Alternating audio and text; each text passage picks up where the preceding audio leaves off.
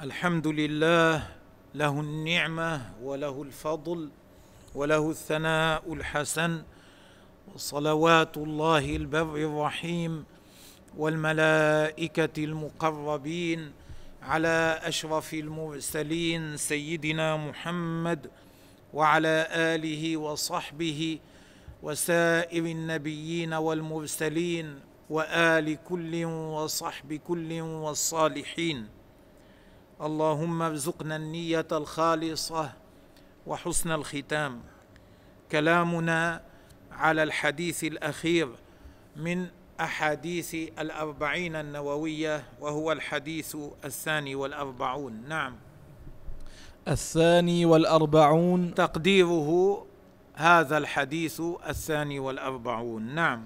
عن أنس رضي الله عنه أنه قال سمعت رسول الله صلى الله الله عليه عليه وسلم. يقول قال الله تعالى يا ابن آدم. هذا حديث قدسي.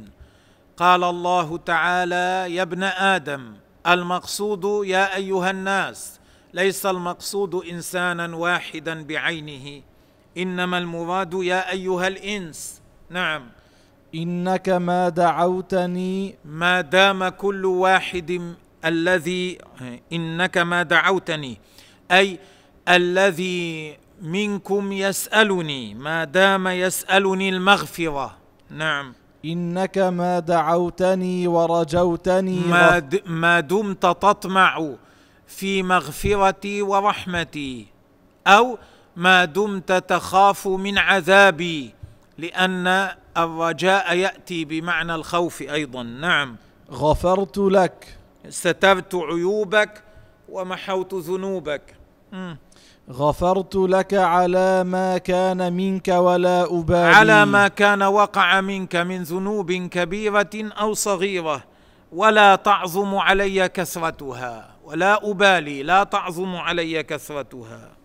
وهذا كحديث البخاري ومسلم أن العبد إذا أذنب ثم ندم.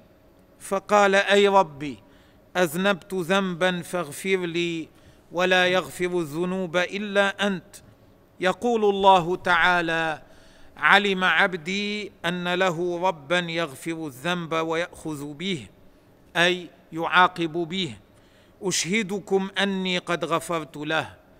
ثم يفعل ذلك ثانية وثالثة وفي كل مرة يغفر الله له. ثم يقول الله اعمل ما شئت فقد غفرت لك. يعني لما أذنبت واستغفرت. لأنك بعد الذنب تستغفر كلما فعلت ذلك أنا أغفر لك باستغفارك. يا ابن آدم. والتوبة لها ثلاثة شروط. الشرط الأول الإقلاع عن المعصية ترك المعصية. فلا يصح أن يتوب الإنسان وهو ما زال واقعا في المعصية. لا يصح أن يتوب من المعصية وهو ما زال واقعا فيها. لا بد لصحة التوبة من تركها ولا بد له من أن يعزم أنه لا يرجع إليها. لا بد أن ينوي جزما في قلبه أنه لا يرجع إلى هذه المعصية. ولا بد له من أن يندم على أنه فعل هذه المعصية أن يندم لأنه عصى الله تبارك وتعالى. لا بد من هذه الأمور الثلاثة لصحة التوبة. ثم فوق ذلك إن كان الذنب ترك فرض كالصلاة لا بد أن يقضيه. وإن كان فيه حق لآدمي لا بد أن يعطيه حقه أو يسترضيه. قضاه أو استرضاه. فبهذا تصح التوبة. نعم. يا ابن آدم لو بلغت ذنوبك عنان السماء. لو وصلت ذنوبك من كثرتها إلى ما يعن للناظر من السماء إلى ما تراه من السماء لو ملأت يعني من الأرض إلى السماء ذنوبك. مم. ثم استغفرتني غفرت تبت لك. توبة صحيحة. ثم استغفرتني غفرت لك. مهما تكررت المعصية والتوبة كلما عصيت ثم تبت غفر لك. وليس المقصود بهذا الأمر أن يسترسل الإنسان في المعاصي اعتمادا على رحمة الله من غير أن يتوب أن يبقى يأتي المعصية بعد المعصية من غير أن يتوب واعتمادا على رحمة الله. لا ليس هذا هذا هذا شيء يقال له الأمن من مكر الله وهو حرام من معاصي القلب حرام على الإنسان أن يفعل ذلك. هذا الحديث ليس متوجها لمن كان على هذه الحال لأن الذي يقول ندمت وتبت وهو ما زال مقيما على المعصية فهو كاذب. هذا ليس صادقا. إنما المقصود بهذا الحديث وأمثاله من تاب وترك الذنب لأن ما ذكر فيه من الدعاء والخوف والرجاء علامات على التوبة وترك الذنب لا على البقاء عليه. يا ابن آدم إنك لو أتيتني بقراب الأرض بقراب خطايا. الأرض يعني بملء الأرض بقراب بالضم ويقال قراب أيضا بالكسر بكسر القاف.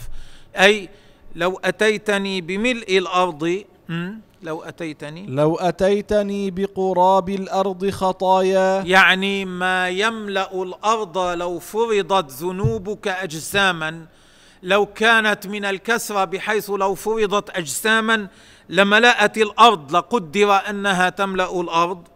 ثم لقيتني لا تشرك بي شيئا. مت على الإيمان لقيتني في حال كونك لا تشرك شيئا بالله. لأتيتك بقرابها مغفرة. إيه، المغفرة إزالة العقاب. لأتيتك بقرابها مغفرة وذكرت المغفرة منكرة لتعظيمها. أي لأتيتك بمغفرة عظيمة. معناه أن الإنسان إذا مات غير تائب من الذنب قد يغفر الله تبارك وتعالى له مهما عظمت ذنوبه. هذا الحديث طالما مات على الإيمان. طالما لم يمت وهو كافر بالله تعالى. كما جاء في الحديث إن الله ليغفر لعبده ما لم يقع الحجاب. قيل وما يقع الحجاب يا رسول الله؟ قال أن تموت النفس وهي مشركة. قال ربنا تبارك وتعالى إن الله لا يغفر أن يشرك به ويغفر ما دون ذلك لمن يشاء. هذا الحديث حديث أنس عن رسول الله صلى الله عليه وسلم تضمن أن اسباب أن الأسباب الثلاثة التي ذكرها تحصل بها المغفرة. أحد الأسباب الدعاء مع الرجاء وقد تقدم ذكرنا قبل هذا في الحديث العاشر ما هي أسباب الإجابة وما الأمور التي تمنع من استجابة الدعاء. والأمر الثاني الاستغفار وهو طلب المغفرة من الله بالتوبة الصحيحة. أما الاستغفار باللسان مع الإقامة على الذنب فهذا مجرد دعاء. قد يحققه الله وقد يرده فلا يحققه سبحانه وتعالى. والثالث توحيد الله تبارك وتعالى. وهو السبب الأعظم لأن التوبة لا تقبل ولا ينال الإنسان ثوابا على الدعاء ولا تقبل منه التوبة إلا بالإيمان. كما ذكر ربنا تعالى في الآية التي سبق أن قلناها إن الله لا يغفر أن يشرك به ويغفر ما دون ذلك لمن يشاء. فقد يغفر الله عز وجل للواقع في الكبائر من دون التوبة بفضله ورحمته تبارك وتعالى. مهما كان منغمسا في العصيان وغارقا في الذنوب إذا مات مؤمنا به عز وجل مؤمنا برسوله عليه الصلاة والسلام.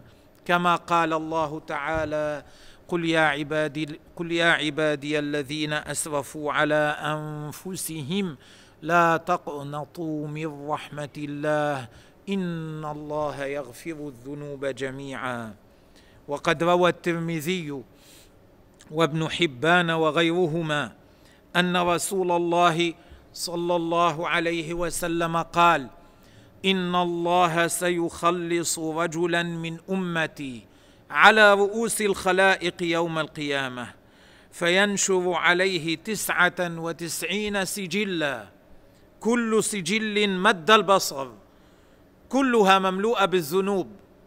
ثم يقول ثم يقول له أتنكر شيئا من هذا؟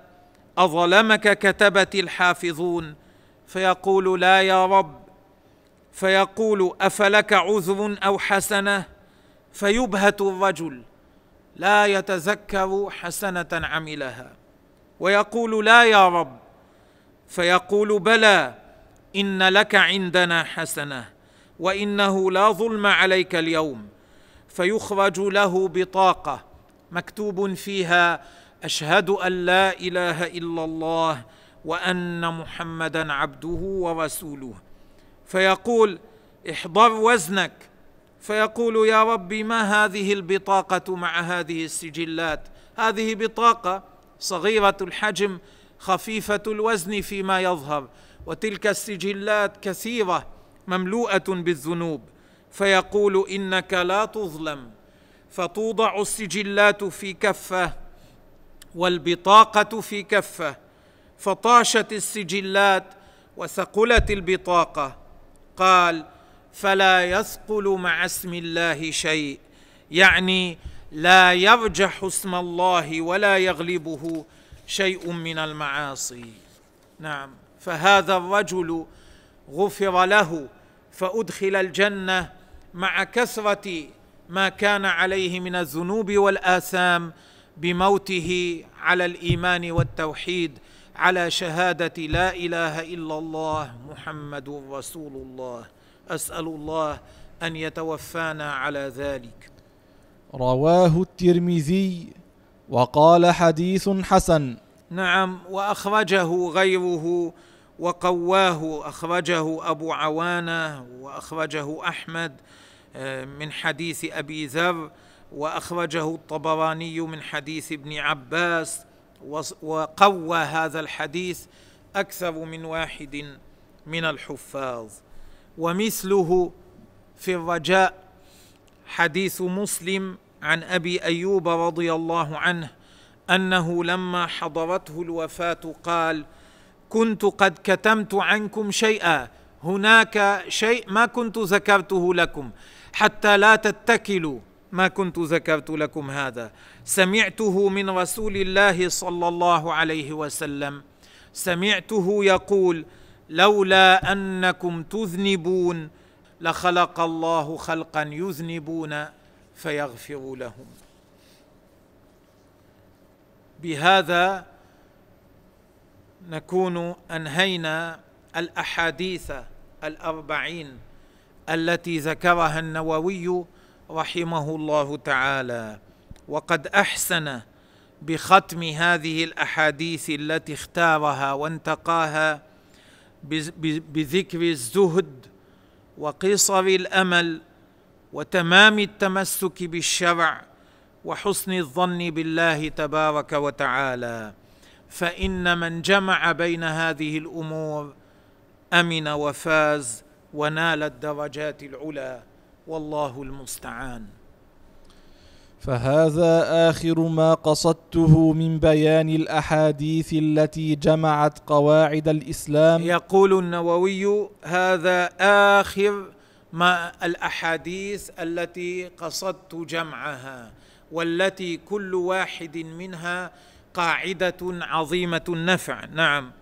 وتضمنت ما لا يحصى من أنواع العلوم. إذا لو أردنا أن نشرح معناه لو أريد شرح كل حديث منها بالتفصيل لتضمنت ما لا يحصى من أنواع العلوم. لدخل تحتها ما لا يحصى من العلوم. نعم.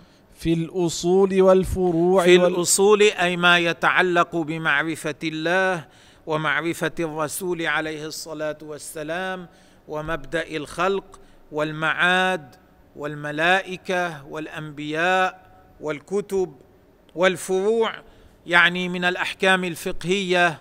هذا يجوز هذا لا يجوز لا يجوز هذا يستحب. نعم. والآداب. الآداب من الأمور التي تحسن أحوال الإنسان ظاهرا وباطنا وتزين أخلاقه. وسائر وجوه الأحكام. مما يحصل به كمال الإتقان وكمال الإحكام. فجزاه الله تبارك وتعالى خيرا. على هذه الأحاديث التي جمعها ويسر الله لنا أن نستفيد منها وأن نفيد غيرنا. والله تبارك وتعالى أعلم وهو المسؤول أن يوفقنا لما يحبه ويرضاه أن يحيينا ما حيينا مسلمين وأن يتوفانا مؤمنين وأن يحشرنا مع الصالحين. وأن يدخلنا الفردوس الأعلى وأن يسلمنا من عذاب النار وأن يبارك لنا في أسماعنا وأبصارنا وحولنا وقوتنا وأن يغفر لوالدينا وأن يغفر لشيوخنا وأن يجعل ذرياتنا ذريات خير. وسبحان ربك رب العزة عما يصفون وسلام على المرسلين. والحمد لله رب العالمين والله تبارك وتعالى أعلم وأحكم.